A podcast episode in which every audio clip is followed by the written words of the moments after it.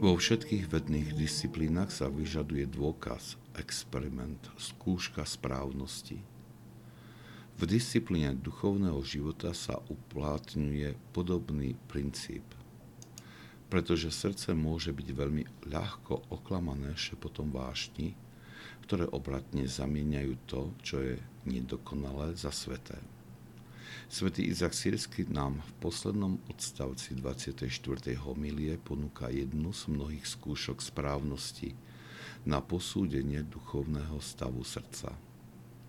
Tento test vychádza z jeho poučenia, ako sa postaviť k rôznym situáciám v živote, ktoré na nás doliehajú.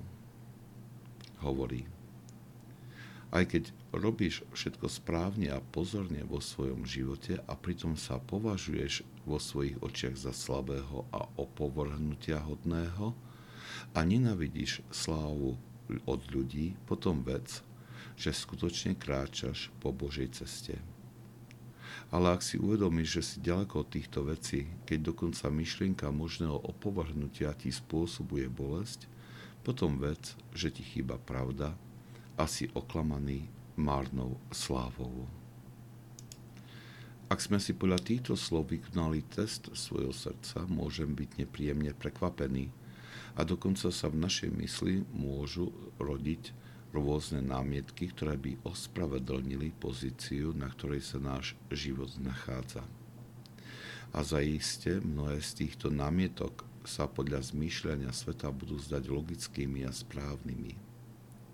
Svetý Izak Sírsky nás však nevedie k nasledovaniu svetského zmýšľania. Poukazuje na logiku a zákonitosti Božieho kráľovstva. Znovu si uvedomujeme, koľko zaužívaných postojov sa musí zlomiť v našom srdci, aby sme nastúpili na Božiu cestu. A v tomto spočíva duchovný život. Všetko, čo nás viaže k tomuto svetu a k jeho zmýšľaniu, musí byť zlomené, prestrihnuté a zanechané ako to, čo nás drží pred vstupom do kráľovstva.